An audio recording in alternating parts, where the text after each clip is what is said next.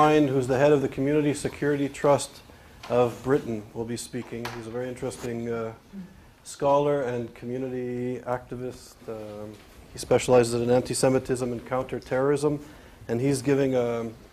It's not part of the seminar series, but he's giving a talk over lunch. So if anybody's interested, we'll pass around um, a sheet. You have to RSVP because there's going to be lunch served.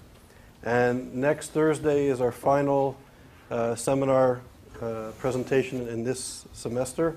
And Gerald Steinberg from Bar Ilan University will be speaking about anti-Semitism and issues of uh, non-governmental organizations. So looking at the Durban issue and, and, the like. So that should also be a, a good uh, seminar. So today it's really a, a privilege um, and an honor to be able to introduce to you Professor Wolfgang Benz. Um, there's basically four institutes in the world uh, that deal with issues of anti-Semitism. There's two in Israel at Tel Aviv University and at Hebrew University, and we are just starting. And Professor Benz is actually the, the director of the perhaps the most substantial one. There's uh, Professor Benz has over 40 PhD students. There's 35 uh, researchers and full-time professors and assistant professors on the staff. And they've been doing this since 1982. So it's really an honor that our, our senior colleague um, in this small emerging group of uh, institutes that look at anti-Semitism has joined us today. Today, uh, Professor Benz, the title of the talk is Anti-Semitism as a Phenomenon of Everyday Life in Contemporary Germany. Professor Benz, in addition to being the director of the Center for Anti-Semitism in Berlin, uh, was a professor in Munich until 1990 when he joined uh, the faculty in Berlin at the Institute dealing with anti-Semitism. Um, he's a historian of tremendous repute. He's worked on uh, issues of the Holocaust and issues of anti-Semitism in German society and historically, and he's published widely. He has dozens of books and many dozens of articles, so it's really a, a privilege to have a leading expert on the issue here with us. So, Professor Benz.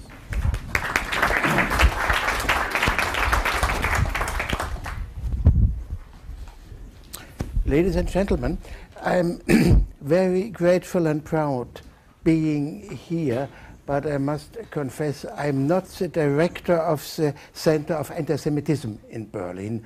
I'm director of the Center of Research on Anti-Semitism in, in uh, Berlin, and I think it's worthwhile to, uh, to declare this uh, because uh, when, I, when I started uh, in 1990 with, uh, with this work, I gave a call to the Jewish community in Eastern Berlin, and the chairman was, was, was out, and he got the message. The Association of Anti-Semites uh, were calling for you, please call back. And he called back. and I must apologize, uh, giving do a bad treatment in English language. I, I try hard, I do my very best, but it's uh, the true German bad accent you will hear in the next 40 or 45 uh, uh, minutes. My, uh, my paper has three uh, chapters. Uh, firstly, definitions and manifestations of anti Semitism in Germany, of course. Secondly, anti Semitism in the extreme right wing uh, scene in Germany. And thirdly, that's the shortest chapter everyday uh, anti Semitism in uh, Germany. Anti Semitism as a political and social manifestation is with good reasons, probably better controlled and as a statutory offense more stringently criminalized in Germany than in any other state.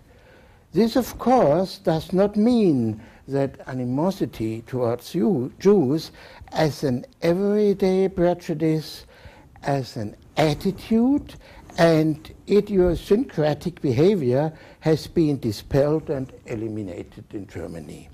Prejudices transported through traditional stereotypes and cliches Jewish wealth, Jewish cunning, Jewish greed, Jewish striving for world domination, Jewish dominance in business, politics, culture, and the media are as much alive in Germany as elsewhere. At best, there is a certain timid reluctance to openly affirm these images of a hostile enemy. Unfortunately, this observation cannot be generalized. Remembrance of the Holocaust is a central component of Germany's political culture. This is clearly evident in the number of people visiting concentration camp memorial sites like those at Dachau, Buchenwald, Ravensbrück, Bergen-Belsen and Sachsenhausen. It is also evident in the overwhelming success enjoyed by the Jewish Museum in Berlin or in the widespread acceptance of the memorial for the murdered Jews of Europe in Berlin. In Germany, it is a criminal offense to deny the Holocaust, and it is a career damaging move to publicly profess anti Jewish views. This is one aspect of the reality. The other is a bare fact that anti-Semitism is widespread as an attitude, as a conviction, as a motive behind certain actions, and as a committed criminal offense performed as anti-Jewish propaganda, desecration of Jewish cemeteries, attacks on Jewish institutions, to name but one recent example on a kindergarten, a Jewish kindergarten in Berlin.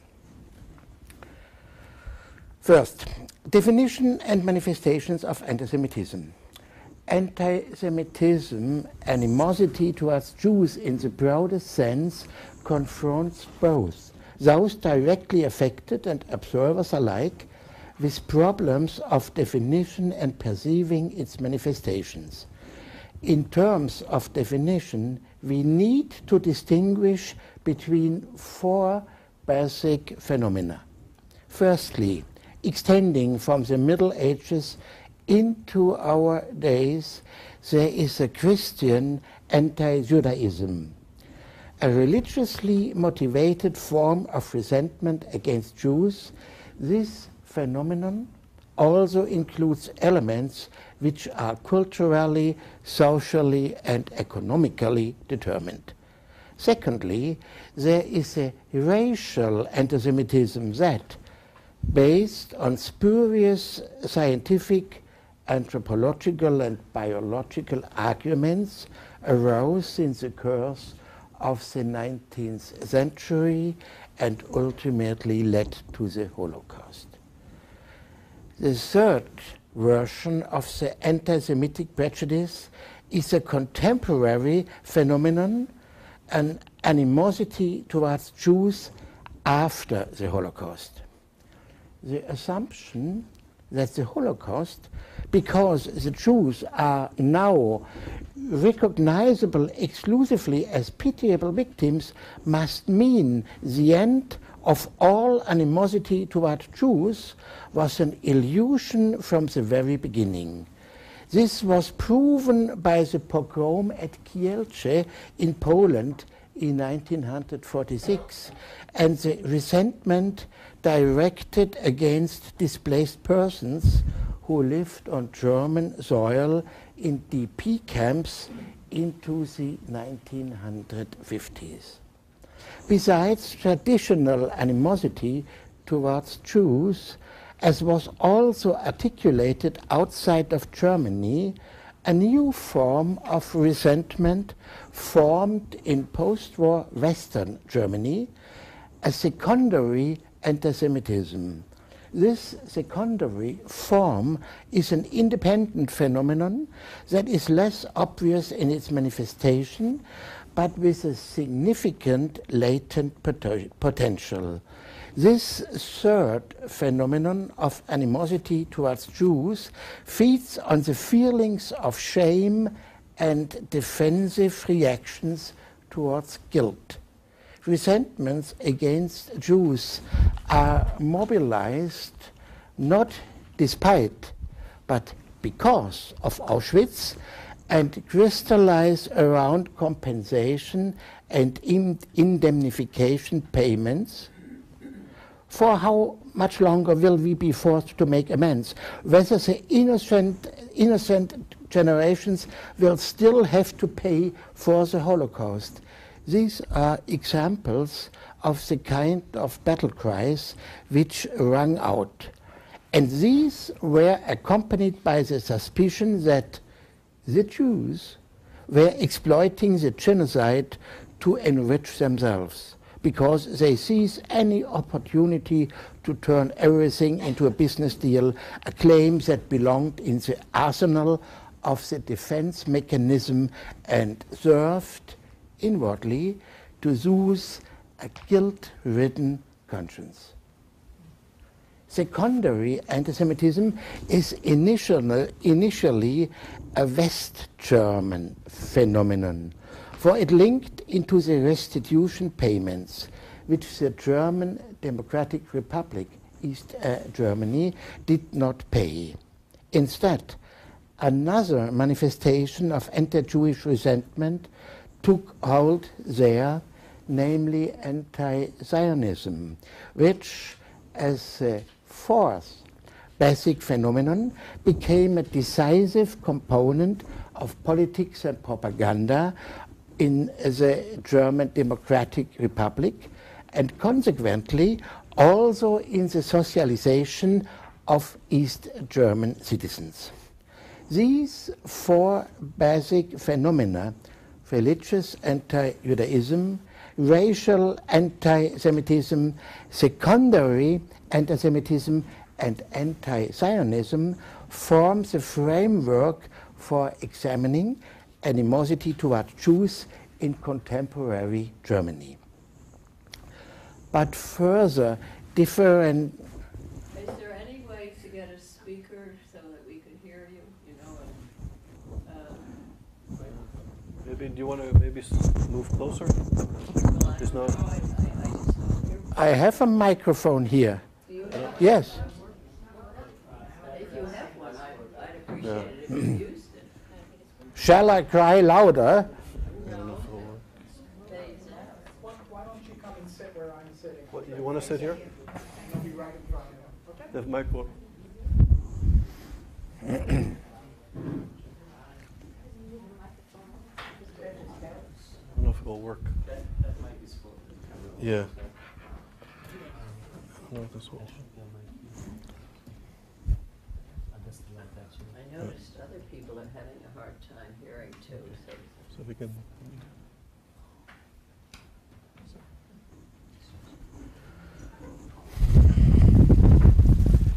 Talking to the light. okay, I don't.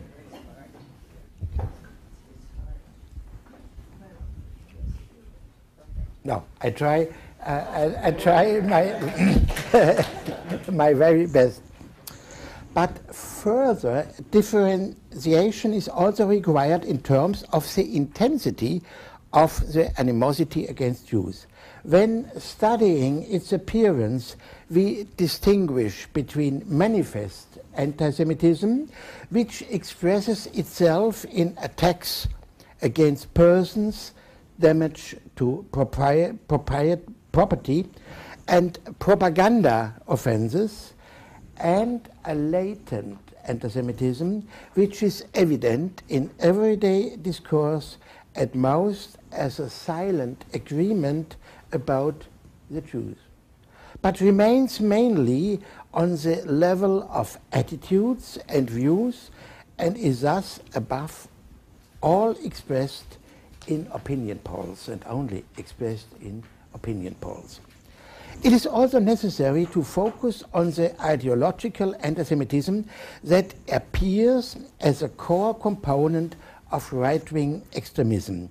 This anti-Semitism is to be distinguished from the other forms through its aggressive refusal to accept historical facts, expressing both a defensive motivation, that means it should not have happened, therefore we deny what happened, and an offensive one, whereby the Jews are considered to have been re responsible for their tragedy, or at least share a complicity in it.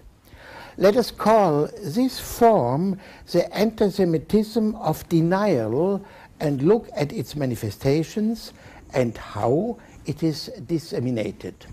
Denying the reality of the Holocaust not wanting to accept the murder of six million Jews and the continual arguing of points diminishing the scope of national socialist crimes, this was and remains the domain of a small circle of ideologically committed apologists for the Nazi regime, known as the so-called revisionists, Originally, the efforts to correct history, counter to the facts, and to establish a neo-Nazi image of history isolated the international revisionist cartel of Holocaust deniers not only from the majority of the population, but also from many right-wing extremists who wished to avoid being perceived as neo-Nazis. This situation had changed by the 1980s at the latest. Although no serious historian belongs to the revisionist circle and the denial of the National Socialist genocide stands under criminal prohibition in Germany, the 1980s witnessed the first attempts to provide the so-called revisionists with an entry ticket to the community of serious academic historians. Employing vague formulations, the historian uh, Ernst Nolte in Berlin, for instance, attempted to create the impression that it would be worthwhile to examine the arguments put forward by the revisionists, and moreover, he even had the presumption to make the fantastic claim that these ideological producers of the so-called radical revisionism active in the United States in France in Sweden and Belgium, that is the deniers of Auschwitz were superior to the established historians in Germany. In their, I uh, quote Nolte, mastery of the source material and especially their critical ability to verify sources. Uh, quote, and keen, keen uh, words praising uh, ideology uh, producers not able to handle, uh, handle the sources uh, really. The attempt to portray the revisionists as serious historians failed as uh, the public uh, deba debate amongst historians in the late 80s uh, demonstrated. This very public uh, debate revolved around the question of whether Auschwitz was merely a reflex to the crimes perpetrated by Stalin and though with this historical precedent not singular and lost grave. The debate has left deep scars and created a certain helplessness and disorientation amongst the public, which expressed itself in a growing disinterest for historical problems and issues. A German writer expressed publicly what many feel, and his views found applause and ignited a continuing argument, an aversion to a subject that touches everyone with painful embarrassment, that makes one feel helpless and awkward, and in response to which normal ways of behavior are not possible. The appeal proclaimed by the German writer Martin Walser in the autumn of 1998, calling for the remembrance of the Holocaust to become a private matter, has set off a discussion in which the emotions of many citizens were publicly articulated in such a way that revealed them to be motivated by a desire to reject the need for a collective, not a private, the collective remembrance of Auschwitz. This was not a denial of what had happened, nor a devaluing of guilt. It was, though, the expression of a wish to have the topic excluded from public discourse, and thus to qualify its significance. There are allegedly other problems which are currently more important and moving, they are claiming.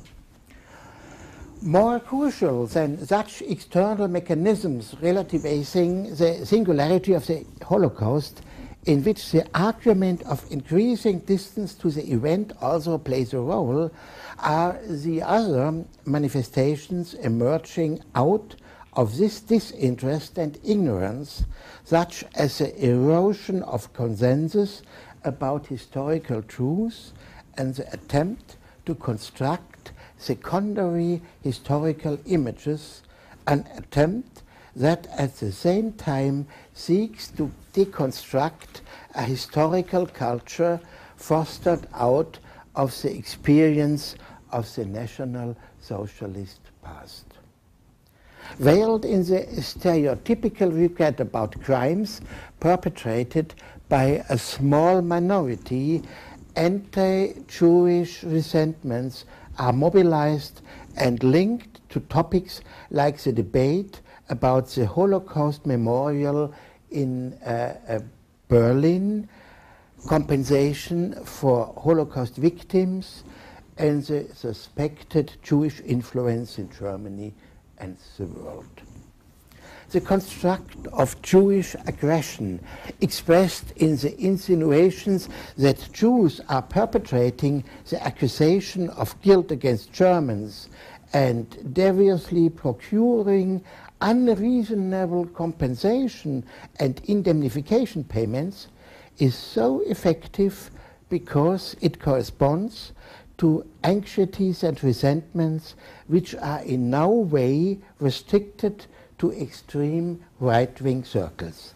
Such emotions and reactions exist rather throughout society and amongst a minority stimulate sec the secondary anti-Semitism that arises out the defense mechanism against feelings of guilt and shame at the historical genocide of the Jews. This construct is projected back into history in the often refuted but for that just as eagerly reanimated assertion that there had been a Jewish declaration of war on Germany, supported by so-called evidence such as a, as a headline proclaimed by the British Boulevard paper, the Daily Express, in March 1933, Judea declares war on Germany, and the letter sent by Chaim Weizmann to the British Prime Minister at the end of August 1939, in which he declared that the Jews would contribute to defending democracy, an argumentation is built up on historical misrepresentations and alleged documentation. This argumentation has the sole purpose of proving that the National Socialist state was virtually forced into persecuting the Jews out of self-defense. The image of hostile, vindictive and powerful Jews is propagated in order to keep alive traditional prejudice.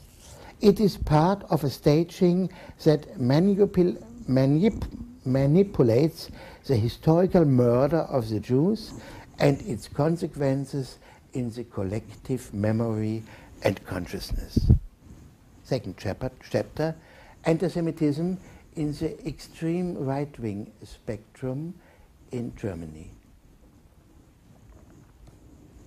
The success, or the small uh, success of the right-wing extremist National Democratic Party in the 2004 state elections in Saxony, that means 9.2% of the electorate provided the party with 12 parliamentary seats. This success triggered an enormous media and public reaction.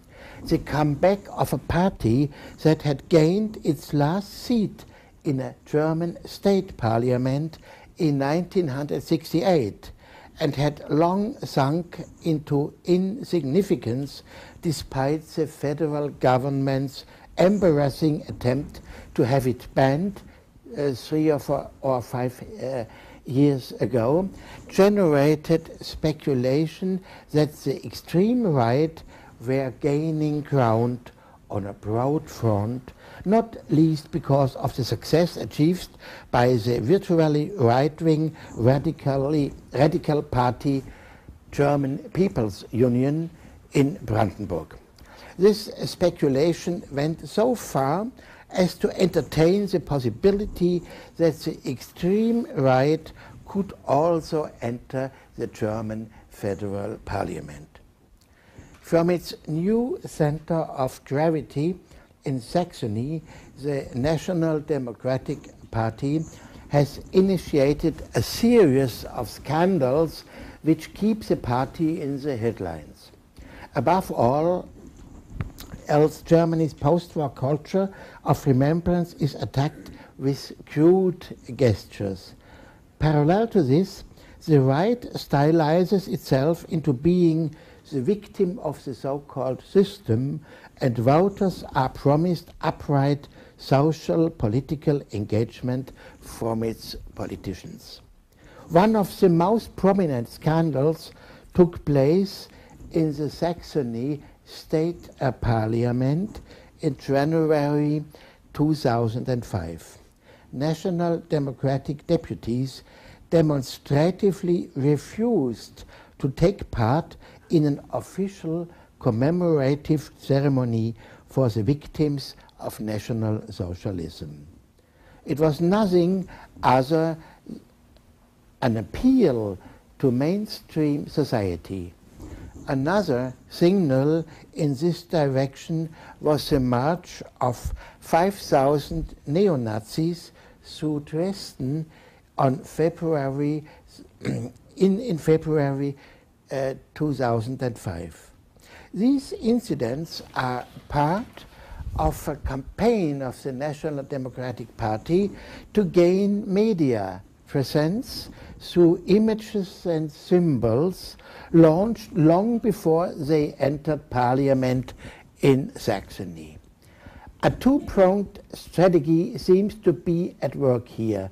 On the one hand, the National Democratic Party consciously seeks to provoke the majority of citizens with the parliamentary faction leader triumphantly claiming that they are a party anchored in the center of society. On the other hand, extreme right-wing activists gathered in the back rooms of uh, Dresden inns create a menacing atmosphere with aggressive slogans calling, for instance, the firebombing of Dresden in 1944 a, I quote, a singular Holocaust committed against the German people, quote end. Analysis of the potential and chances on a regional level, comparisons between Saxony and, for example, the western German state of North Rhine-Westphalia, as well as the structural make-up of the German party lands landscape all show that there is little scope for the political growth of right-wing extremism. Explanations of their successes here and there, as most recently in Saxony, not only reveal this limit, however, they also glaringly demonstrate the shortcomings of the democratic parties and the media who basically abandon voters to the influence of the right-wing extremists or responds inadequately and inappropriately to their electoral successes. Numerically, the extreme right and neo-Nazis do not play a serious political role in Germany. Their influence lies elsewhere because their slogans pick up on and highlight anxieties and longings foreclosed from the discourse of official political culture, they are having, having a direct impact in society. Anti-Semitism galvanizes and channels these anxieties and longings. The spectrum of the extreme right is itself differentiated into three scenes, each with its own focus. There is a discourse articulating their ideas and positions, an activist scene spreading propaganda, and a scene targeting parliamentary influence and representation. Anti-Semitism plays a key role in all three scenes. The terrain of the extremist discourse, covers numerous publication types and internet presence. Here, neo-Nazis, revisionists, and not least Holocaust deniers give their anti-Semitism free rein. For their part, the activists spread their anti-Semitic propaganda through graffiti, provocative acts by the so-called comradeships, and most notably music networks targeting and attracting an audience beyond their own scene. The parliamentary variant of organized right-wing extremism, the political parties of the National, uh, National Democrats, the People's Union, and the so-called Republicans agitates, agitates in official party organs exploiting anti-Jewish resentments which are given various nuances. The National Democrats operated with codes. They write East Coast, East Coast of the United uh, uh, States, meaning the influence of, uh, of the Jews well, worldwide, the marginalization of the Holocaust, and positive connotations of revisionist literature. The main uh, paper of the People's Union focuses on conspiracy theories, revelations about Jews, and legally ingeniously concealed doubts about the Holocaust. The organ of the Republicans stimulates nationalistic sentiments avoiding overtly crass anti-Semitic constructs. Employing innuendo, the paper suggests that even arch-conservative circles are dependent upon the Jews. I will now illustrate the action radius of anti-Semitic agitation by the extreme right through three examples. Firstly, in terms of discourse, the instruments and methods employed by Horst Mahler are typical. in 2003, Mahler, coming from the extreme uh, left to the extreme right, Mahler left the National Democratic Party because he regarded the party as not being radical enough.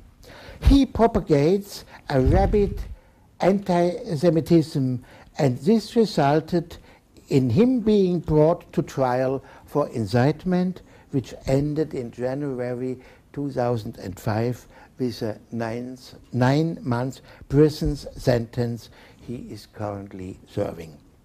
During the trial, the judge called the defendant's endless tirades pseudo philosophical justifications of obtuse anti-Semitism.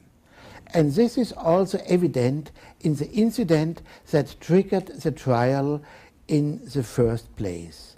Acting as a lawyer for the National Democratic Party in the aforementioned prohibition case before the constitutional uh, German court, Mahler had stated, I quote him, hate of the Jews is a well-nigh infallible sign of an intact spiritual immune system. Quote end. In recent years, the National uh, Democratic Party has been decisively influenced by Horst Mahler in this uh, direction. Activist anti-Semitism works with appealings and uh, challenges mainly present in the less structured use, German, in the German use scene, it agitates with music, concerts, and the dissemination of recordings. For example, one song by an extremist uh, band has all the characteristics of a call to action. In uh, translation, the call is Germans rise and resist. Fight the Jew riffraff. Germans rise and resist. Place the Jews against the wall. German rise and resist. Buy no more from Jews, then Germany will again only be for the Germans.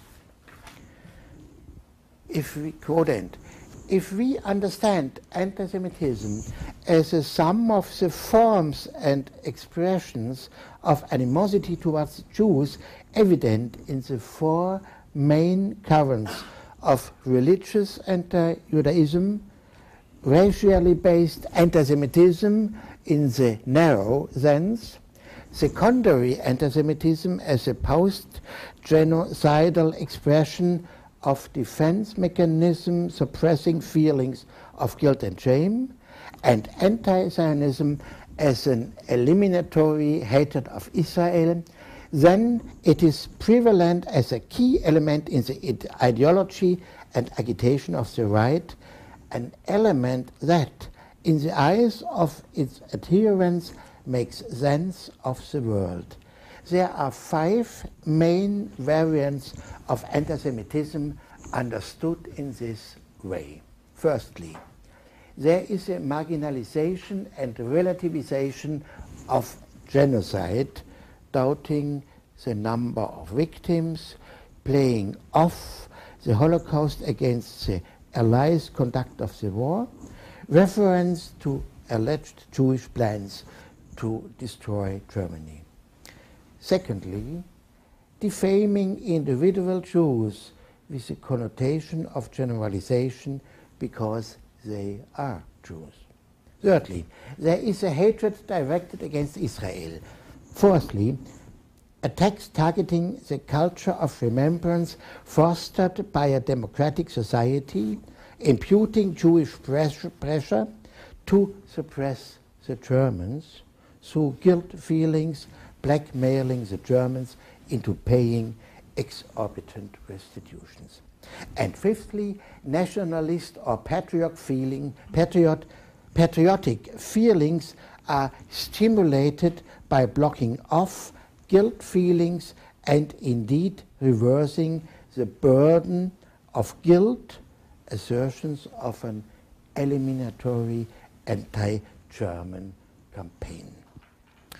The method of triggering connotations with coded allusions and stimulating existing attitudes amongst the readership through insinuation and wordplays without risking legal consequences through precise formulations has a long tradition in extreme right-wing journalism. It is skillfully manipulated by the uh, paper of the German People's Union. There is no doubt that a radicalization has taken place recently, one which is expressed in less ambiguous formulations. One example is a protest staged by the National Democratic Party against the building of a synagogue in Bochum in June 2004. The deputy chairman of the party in North Rhine-Westphalia held a speech in front of 210 demonstrators in which he implied, referring to the Babylonian Talmud as he claimed, that it was integral part of the Jewish religion to abuse children. He was, and then he declared, we don't want uh, a house of uh, praying for such a religion. He was sentenced to a year prison for incitement. In summary, we may say that the extreme right-wing scene and in particular the National Democratic Party has become more radical in the last few years. And this includes the propagated anti-Semitism. In amalgamation with anti-Americanism, aggressive hatred of Israel serves as an outlet to articulate atavistic anti-Semitic emotions. Parallel to this, secondary anti-Semitism, that is the animosity towards the Jews, feeding on the defense mechanisms against remembering the Holocaust, is instrumentalized in connection with the provocative denial of the culture of remembrance. One cannot speak of a new anti-Semitism because neither new content nor new methods are recognizable. What is evident, however, is an animosity towards Jews that utilizes traditional stereotypes but propagates them more openly and offensively as was the case in the past. And now the third and last chapter, Everyday Anti-Semitism in Germany. The motives for everyday anti-Semitism, at least in so far as expressed in letters and emails to newspapers, the Central Council of Jews in Germany, the Israeli embassy, or public contributions to talkback radio or television programs are diverse. One often repeated cause given is the public appearance of a prominent Jewish person, for instance, the president of the Central Council of or her deputy, or often in connection with this, a press release commenting on disconcerting events like extremist violence or the desecration of synagogues or cemeteries. Those moved to react feel aggrieved not so much because of the event, but its subsequent condemnation.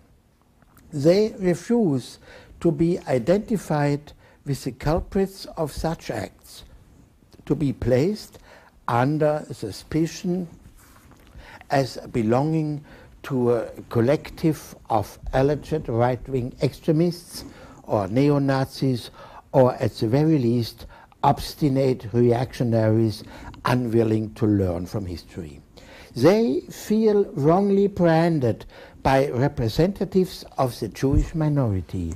They reject this as insolence and attempt to present the event that triggered the affair as marginal and the Jewish reaction to it as excessive. Another motive is aggrieved national pride.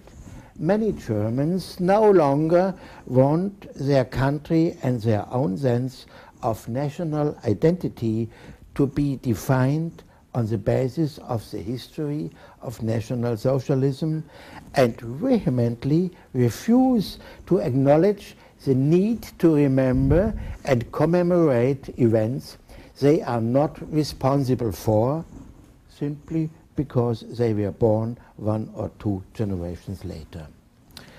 Dismissal of historical guilt is a need forcibly articulated by many members of later generations, even though an imputation of this kind of guilt is never made, for it is after all nonsensical.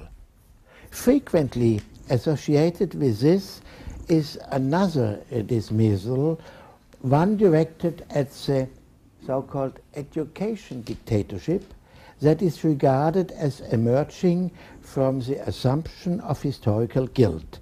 Here, the representatives of the Jewish minority are perceived as wielding this dictatorial authority in the name of the victims employing as their vassals the non-Jewish majority as representatives of the historical perpetrators.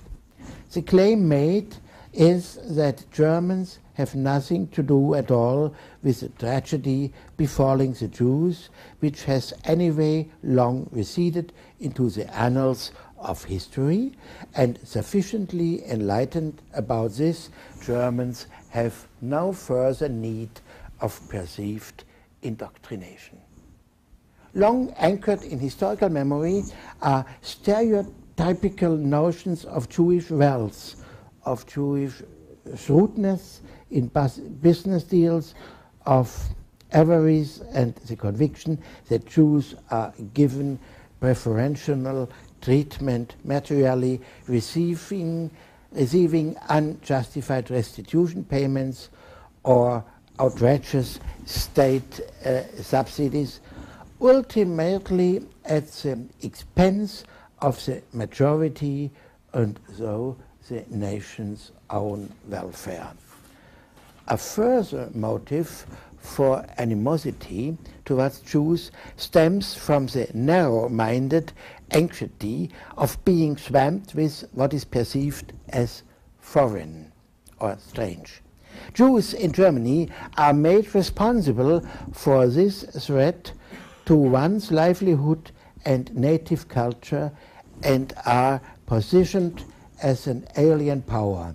This presses Jews into a role in which they, along with asylum seekers, migrants, and foreign criminals, represent all that generates anxiety and disquiet. As a non-integral other, they are banished to those groups excluded from mainstream society. When searching for explanations for the specific manifestations of anti-Jewish resentments in Germany, one needs to consider the motives of those who articulate and instrumentalize anti-Semitism. A closer look reveals that anti-Semitism is often used as a means to an end. Only a tiny minority can be said to make up an ideologically committed group of Jew haters in the traditional sense.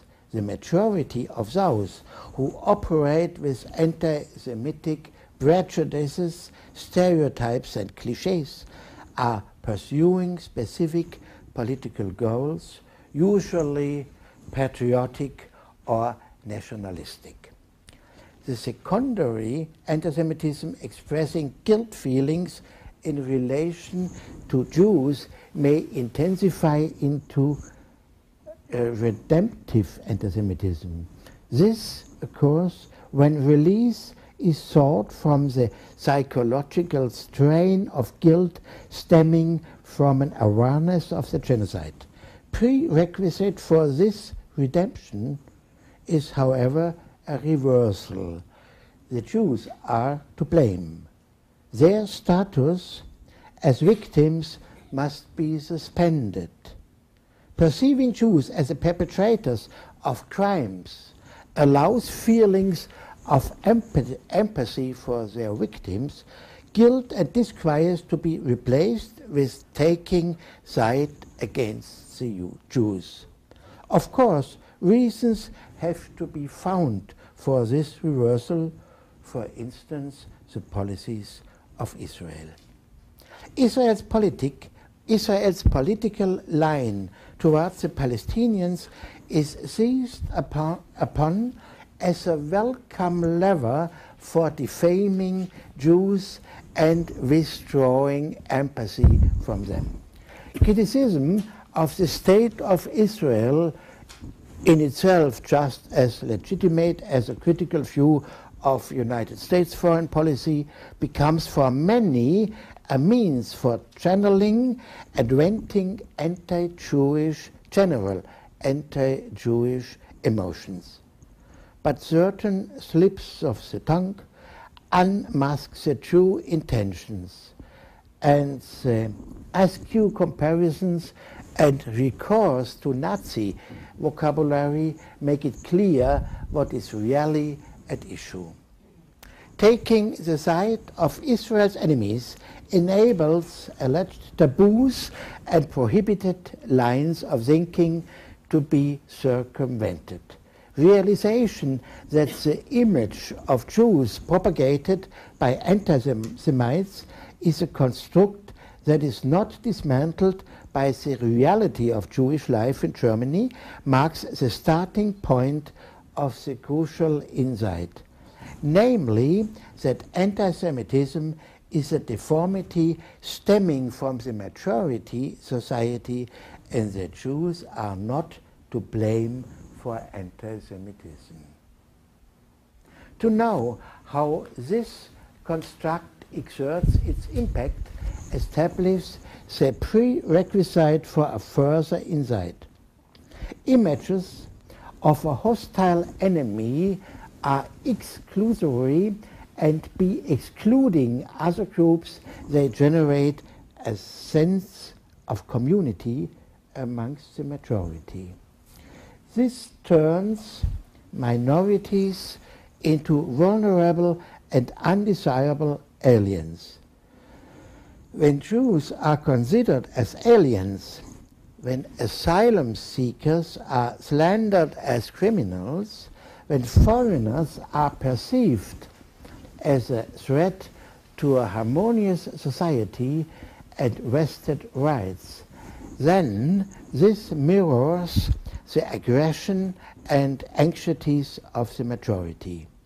Anti-Semitism is therefore not to be understood as prejudice against the specific minority, isolated from the broader social context. Rather, anti-Semitism is a prototype of social and political resentment and for this reason primarily an indicator for the current state of a society. I tried to give you uh, a, a, little a view on the state of German uh, society dealing with anti-Semitism in everyday, everyday life. Thank you very much.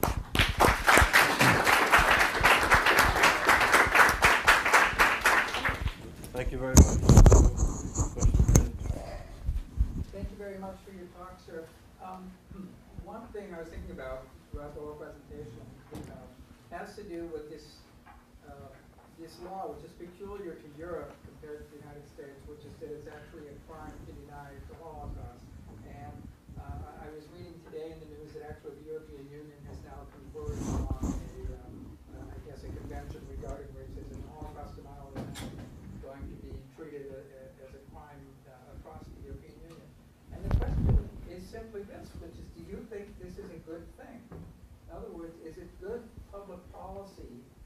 to make someone uh, who, who is, from a historical point of view, telling a lie, to actually saying that that is a criminal thing to do and is deserving of punishment? Or is it, is it overly harsh? There are those who would say that the way you fight bad language is with good language. What, uh, what uh, shall we uh, do? Uh, creating, uh, creating a public uh, culture who is sufficient for all parts of the society. Uh, I think, uh, firstly, it would be, of course, enlightenment is better than, than punishment. That's, that's, that's uh, clear. We must not discuss about this. But uh, I think it's, uh, it's not a bad idea uh, to make it clear. We, the majority of the Germans, or following, followed by, by, by other uh, European uh, nations, we are uh, not, not willing uh, to allow anyone to violate victims. Uh, confessing the Holocaust didn't didn't occur, or there was not uh, there were not six uh, million uh, killed, but only two hundred thousand or so. We uh, uh, we learned this all over over the years, the methods to uh, harm the victims. And I think this is only only one one uh, point. It should be not uh, not uh, possible. That's the thinking uh, behind behind this criminalization of of uh, the denying of the Holocaust. We should not allow uh, to to discuss uh, in an idiotic uh, way uh, which harms the victims uh, if it happened or, or not. This is only one, one anchor of our political culture, and I, I have always problems when, when from the United States, the free United States, is coming the propaganda material for German neo-Nazis with the denying the Holocaust, and that's for me that's the end of of uh, the of the freedom of speech and the end of the uh, uh, freedom to uh, to uh, to write uh, to write down what is what is not the, the uh, truth. Uh, we um, we have good reasons to criminalize all uh, those those uh, people for political reasons or what other uh, uh, give any harm to the victims of the of the Holocaust and it's not helpful uh, to discuss then uh, with brochures uh, coming from neo-Nazis from the United uh, States to drop to uh, to uh, discuss uh, if it happened or or not. That's for me. That's the end of the freedom uh, of of uh, speech. Thank you, thank you very much. Uh, Could you comment a little bit on what may be, and certainly is elsewhere in Europe, another source of anti-Semitism? And that's coming from various Islamist sources. And I come back to the point the gentleman made about the law in the EU. Um, Typically, if somebody like that is is accused of anti-Semitic remarks, they immediately charge Islamophobia. And I suspect that the EU law would far more often applied to restrict criticism of Islamic, Islamist hate speech than it will be to protect people from anti-Semitism. Uh, a difficult, uh, a difficult uh, a problem, and uh, the this point I think is is a shaming, a shaming for us, for for the for Europeans, because the uh, Muslims originally are not racist racist people. They have no racist uh, argumentation And now, against Israel, they are grabbing into the arsenals of the old fashioned uh, European uh, racial anti-Semitism, and that's that's uh, that's a great uh, great problem. That, uh, for example, the protocols of the elders of Zion, 100 uh, more than 100 years old, absolutely idiotic and and uh, not worthwhile. One word. Uh, approved as, as falsification now are, are uh, a weapon uh, from the Islamists against against uh, Israel, against the Jews. The internet is is widespread, uh, full with this old old uh, fashioned racial uh, racial attitude against against the Jews, and the propaganda material, uh, the media, Arabic media, are full with, with this uh, uh, hate speeches against, against uh, not only against Israel, but as a collective of Jews. What uh, to do and how to blame the Islamists in Germany, uh, our problem, I think, is, is not as great as the problems in, in France, in Belgium, in the Netherlands, in, in Sweden, because our uh, Muslim population in Germany is mainly Turkish. And we have not the Maghreb uh, problems uh, like uh, France with, with, uh, with, with young, young Arabs in uh, in the uh, suburbs of, of, of the towns. But we in Germany, we can wait uh, for, for the confrontation with, uh, with, with, um, um, with Islamic uh, propaganda. And, and I have fear that uh, for, for, fear that there will a confrontation between anti-Semites and anti-Islamists and I think that that uh, could be uh, not not anything of uh, of health. What we have to avoid. We must uh, we must try uh, to to uh, keep down by enlightenment anti-Semitism as well as anti-Islamism. So you know, I'm just going to take the prerogative to follow up on this question. I was in Berlin for the first time uh, in November, and I was impressed that when I turned on the television, there were, I think, three uh, Middle Eastern Arabic uh, television stations through satellite. So, what impact is not just the radical Islam in the population of Germany having, but I, I think images of uh, Jews and Im- images of anti Semitism, which were banned uh, that's now, as you said, available on the internet, is also seemingly available on, on satellite television for the first time. So is this only being consumed by Turkish and uh, Muslim immigrants to Germany, or is it now being also consumed by the radical right, and they're seeing images for the first time that were basically banned since the end of the war?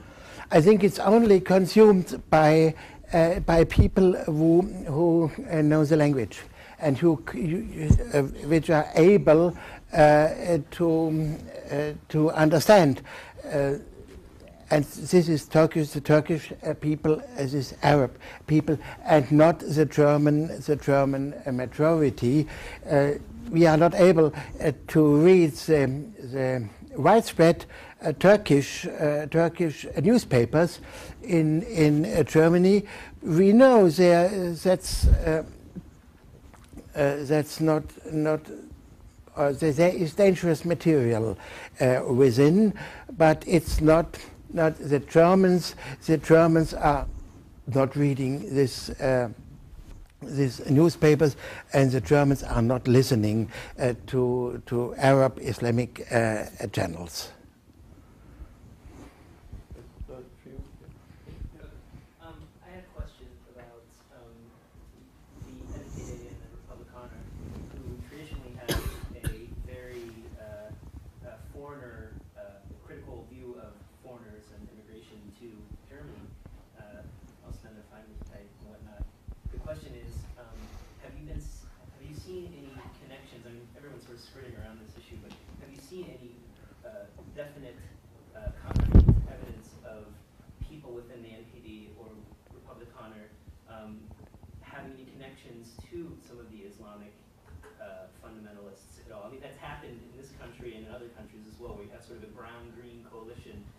In addition to a red-green coalition. Are you seeing anything like that, or is their hatred of the foreigner so great that, they can't come together, or their distaste for Israel? I think it's not not not much uh, connections between these these uh, groups, but one uh, one event took place five four five years ago at the uh, ground of my university in Berlin.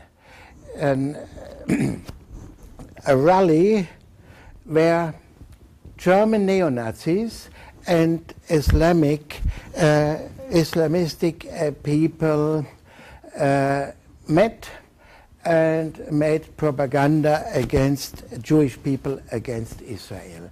Uh, it was a great uh, uh, a great harass when this happened, and uh, it's all all explainable, but it's it's shaming what uh, what uh, happened on the ground of of the technical uh, university in uh, Berlin. It was in a building uh, not under the custody of the president of the university. A student union uh, rented the room and and uh, gave notice. There is a in, in internal uh, meeting, and day, days later uh, we, we we found this in in the in the news. The, the accident in the newspapers. Unfortunately, uh, it was when our institute uh, had the anniversary, the 25th anniversary, anniversary and the Israeli ambassador uh, was there, and a, a lot of a lot of high-ranking men, and the, the ambassador asked uh, the president of the university last week. We had so uh, the, such nice speeches in the technical university. And now I read the neo-Nazis and the Islamic uh, as Islamic people are meeting on this on this uh, uh, place. What is what is the truth now? Uh, speaking uh, speaking frankly, it is. Uh, I think it was one one event, and that's not that's not not uh, common. And because German German uh, right wings, her first topic is against foreigners, against against others. They cannot. They can only in one point in the hostility against Israel uh, fight together with the uh, Islamic uh, people. And it's the right wing, the, the right wing extremists, the NPD and the other parties are interested to gain voters. And they cannot gain voters arm in arm with, with Islamic terrorists. I was just simply wondering what the Jewish population of Germany is today and whether that's uh, a growing population or a shrinking population. It's a very, very growing population. Uh, we have uh, now about 100,000 Jewish people in, in uh, Germany. And the reason uh, is not the fertility of the German Jews. The reason is uh, that the uh, German Democratic uh, Republic, in, in her last uh, moments, decided to invite Jewish people from the uh, territory of the former Soviet Union to come to, uh, to uh, Germany, and therefore we have a we have a great migration. Uh, 15 years or 16 years ago, we had about 50,000 uh, Jews in Germany, and now this uh, this population is doubled by this uh, invitation, with a lot of problems uh, within the Jewish uh, communities in, in uh, Germany because most of, of these newcomers are uh, unemployed and they, they are uh, in, a, in a religious sense not Jewish. Uh, they must have a Jewish education. They must uh, have lessons in Jewish uh, uh, culture, and uh, they must must have social social care. Most most of them are very high educated, but it's difficult to to to gain jobs or in in the in the uh, German uh, market. Uh, I, I think on the example now 93 years old a Jewish a Jewish man born in the Bukovina uh, deported by the Soviets the, with his mother in, in the 40s, 1941, to Siberia. Lived in Siberia up to 1993. And then he learned it's possible for Jewish, Jewish people or people from Jewish origin to come uh, to Germany, and his sons uh, asked him, please uh, call for this for, for, for this possibility. And then the, the, the family Wolfenhaut father and a mother in the in the late 80s two sons two daughters-in-law uh, for uh, uh, three or four uh, young people from the next generation came uh, came to came to Germany. The, the, the, the uh, first generation is absolutely happy uh, being in Germany, and they glorify all what, uh, what they see and feel and do. I asked them, is, was there any uh, any hostile attempt against you. Oh no, not in Germany, never in Germany. All people are so nice here. And when I drive with the bus, the young people, I never saw this uh, in Germany. Young people are standing, standing up and offering, offering uh, the seat. Also kind, all, all it's wonderful. Uh, the sons have have uh, jobs uh, got as, as uh, computer engineers uh, jobs. This is a very success, successful family, but only one Jewish person. The, the, the old man, his wife, is, is not Jewish. And this is a part of, of the reality of the growing Jewish society in Germany. There's, one second.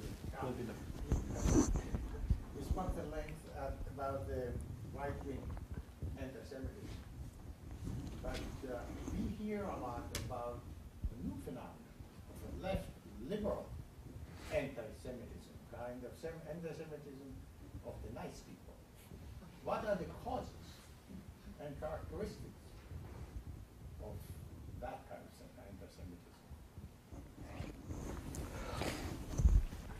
I tried to to um, uh, to to uh, explain to explain a little bit.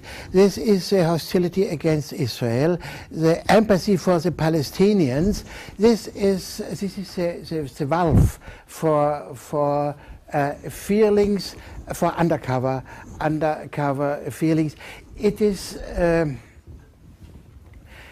it is not uh, not good for the career it's uh, not not uh, good for for the image uh, to to be an anti-Semite in, in Germany. Therefore, liberals or or left left-wing uh, people uh, make make this very very undercovered. But I think it's the problem is overestimated. Uh, I, I cannot uh, see uh, the, the left wing anti Semitism in, in everyday uh, life. It's only just, uh, just uh, the problem of, of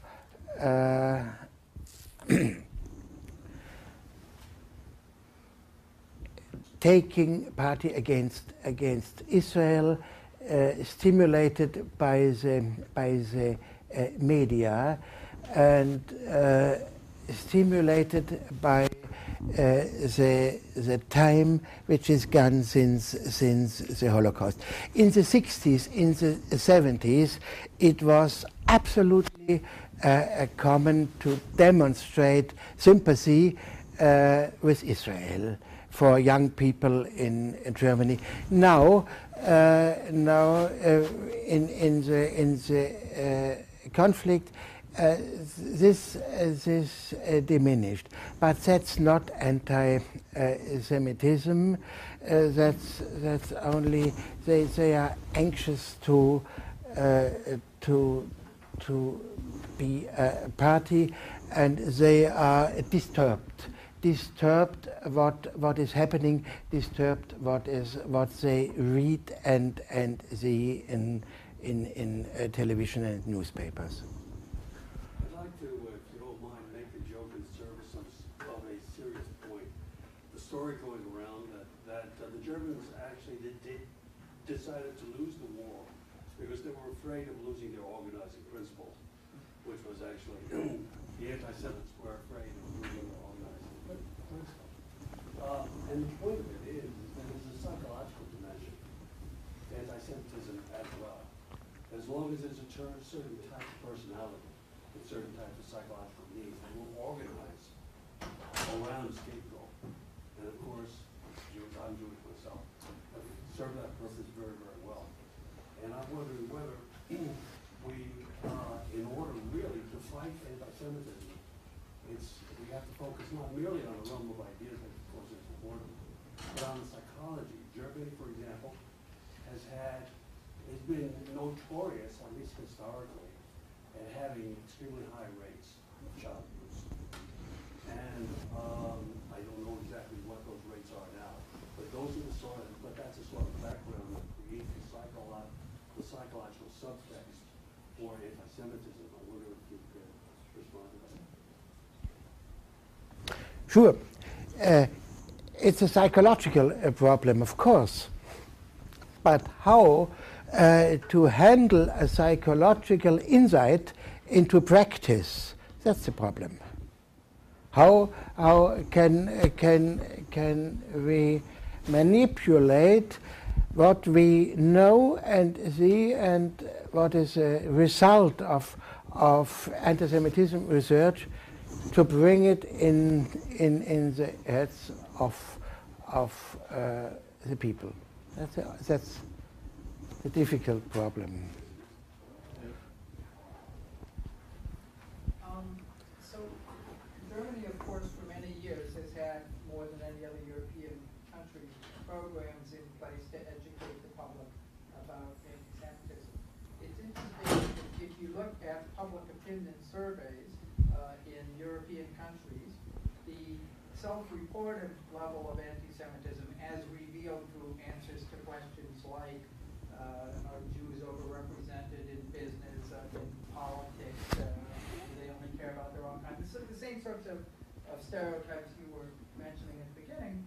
Um, the levels of anti-Semitism measured by those kinds of uh, markers are actually much lower in Germany than compared to countries like Spain, or they compared to Austria just next door, or, or, or compared even to Switzerland. Mhm. Um, so my question for you is, do you believe that result?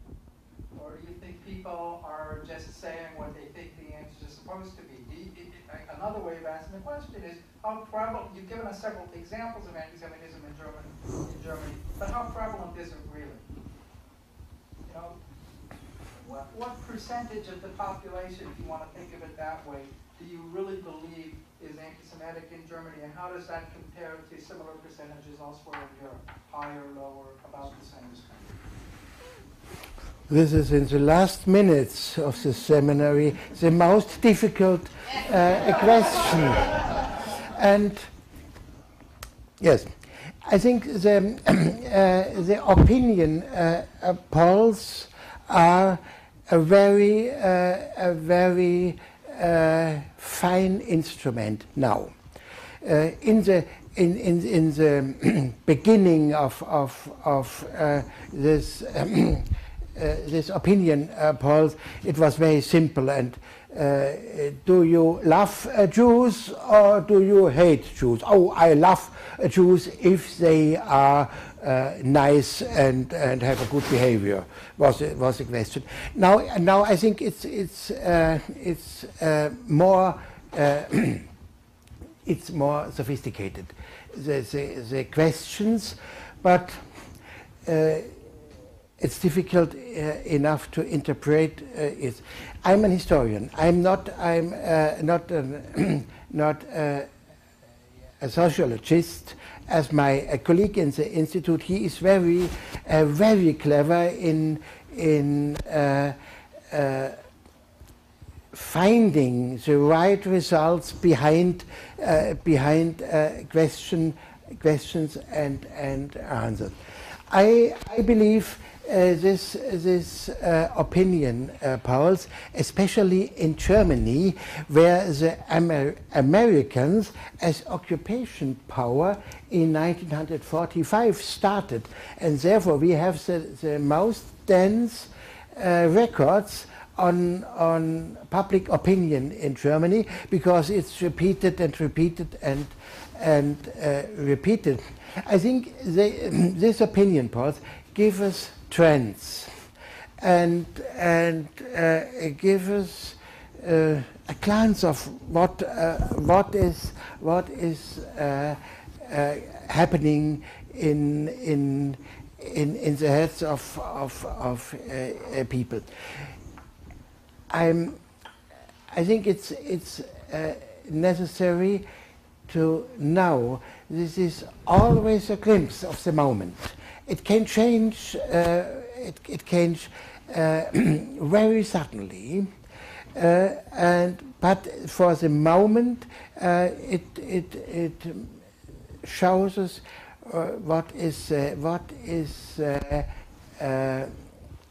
ground behavior of, of, the, of the public, uh, which, which prejudice are uh, everlasting, uh, which cliches are not, uh, not, uh, not being destroyed ever. And this, to, to know these things, I think that's, that's a first, a first uh, step for arguing, a first step for, uh, for enforcing a little bit enlightenment, what, uh, what, is, what is happening, what, have, what we have uh, to do to keep the, the problem in this uh, dimension as it is. We know we cannot, um, we cannot destroy anti-Semitism. But we, we can watch and we can, uh, and we must, we must try to keep the majority on the right, uh, on the right side. And therefore, I think the opinion polls are, are helpful and not more. The final question. Uh, of course, it is clear that anti-Semitism is an age-old uh, tradition, almost, I would say, in Europe, and especially in Germany, and even more so in Austria, where I come from. It goes back to hundreds of years, and uh, will probably basically not change.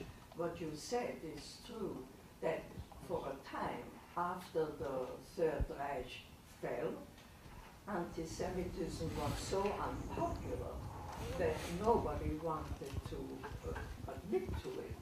And what uh, I think you said there was a, a cover over it. That cover is beginning to loosen up because anti-Semitism is again quite a popular uh, movement, not just in Germany, not just in Austria, but also in, as you say, in France, in Holland, in Belgium, in, in countries where uh, liberalism and toleration was actually a tradition, and they are now beginning to be also anti-Semitic. How do you uh, feel will Germany, where will it end? In another Holocaust? As I told, I'm an historian, and I have to look back and uh, to and uh, to uh, give answer what happened, and to say the younger generation what happened, and uh, with um, uh, with uh, intention. It should never happened. It may never never happened, but I cannot. I, I cannot cannot say uh, what what what is what is uh, coming. Uh, I'm helpless. Giving lectures in the moment, uh, the, my, my lecture on genocides in the 20th century. And this is, is, is the point where nothing is learned. The United Nations made up in 1948 uh, the, the, uh, the genocide resolution, and now we have, we have a definition. What is a genocide? But nobody is interested. Uh, now, now uh, higher politics. What is happening in Darfur, in, in, in Africa? It's, uh, it's a genocide. But, uh, but uh, the uh, allies of the Sudan oh, that's not a genocide. That's interior problems of this country. Uh, uh, tribal problems or, or such. That's a problem. Uh, denying, uh, denying the results of history by politicians, by the people, that's a problem. And not will it, uh, will it appear again? It appears. It appears here and there in, in, in Bosnia, in, in Darfur, in Uganda, in, in Rwanda. Uh, it's one, one genocide uh, per year in, in the average, and uh, the United Nations are debating and sometimes a resolution, but I'm very, very uh, sorry for this uh, last, last uh, uh statement of, um, of, of the historian who is unhappy uh, about uh, his profession in, in, those, in those moments that is, that is so, so difficult to explain what happened to, to politicians they no, uh, this happened, of course, but what now is happening, that's another, another case, has nothing uh, to do with the Holocaust or with the genocide against uh, Armenians. Very sorry. So, just on a sad note, uh, so thank you very much for a very important Um, I, just, I just want to ask you a, a quick question.